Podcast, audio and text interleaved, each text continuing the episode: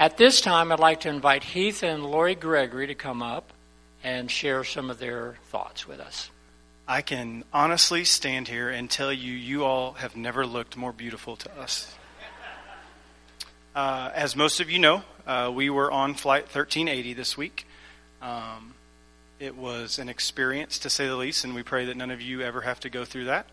Uh, but God is uh, has been faithful and is good, and uh, and so we just wanted to share that with you guys so that y'all could rejoice with us, and that uh, number one, He's preserved our lives to uh, to exalt the gospel and and to exalt His name. So pray, praise the Lord for that.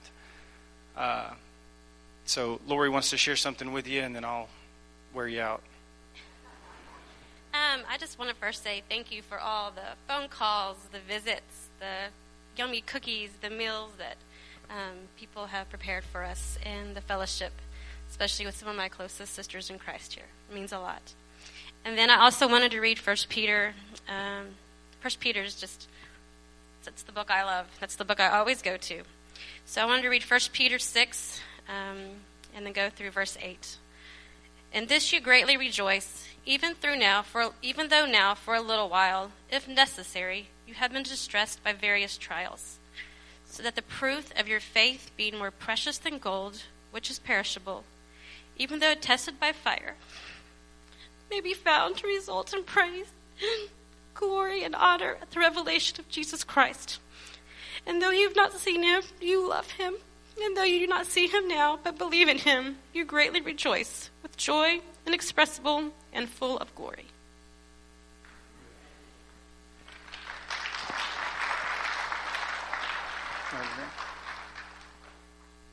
This is how we sat on the plane together and other way. Yeah, Harold's on this side. Sorry. Like this. That's right. Because Lori was by the window, and so never sit by a window. Just that's our take home today. Yeah. Um, God is good and and we throw that around a lot. And y'all and y'all can sit here and look at us standing here and say God is good, but that's not why I'm saying God is good. God is good because Lori and I looked at each other and we and we thought that was it.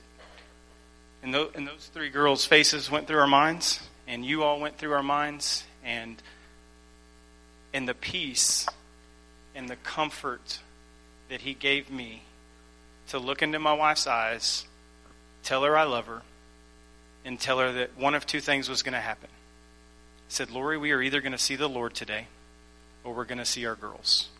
And either way, it's okay. And I meant it, and I felt it, and we had total peace. And in fact, was joking with the Sunday schoolers this morning. Yes, we can joke about this now. We were about to see the Lord. Man, we were about to see the Lord. But in His plan, He preserved us for something better. He preserved us for sharing His truth with people. And, you know, our prayer, I've been praying for everybody in this service today that. Uh, uh, Dad told me something the other day. He said, You know, it, it's not the shock of the plane almost going down, because here's the reality. That just made us realize we're not in control. Right? None of us are promised the next breath. We just got the chance to live through something where you realize that's real and you realize you have nothing that you can do. But our hope was in the Lord, and our trust was in Him. And so if you're in here today, the gospel will be preached, and our prayer is that your ears will be open to hear, and that you will fall on your face and you will worship the King. Because if you're confronted with death and you don't know Him, you will be scared, and you will fear, and you will not know what tomorrow is going to look like. But when we were confronted with that, all we could see was his face. And we knew that it was going to be okay. We love you more than you will ever know. The text, the meals, the calls, the hugs, the tears, those will never be forgotten. So we thank you for everything. Let's worship the Lord today.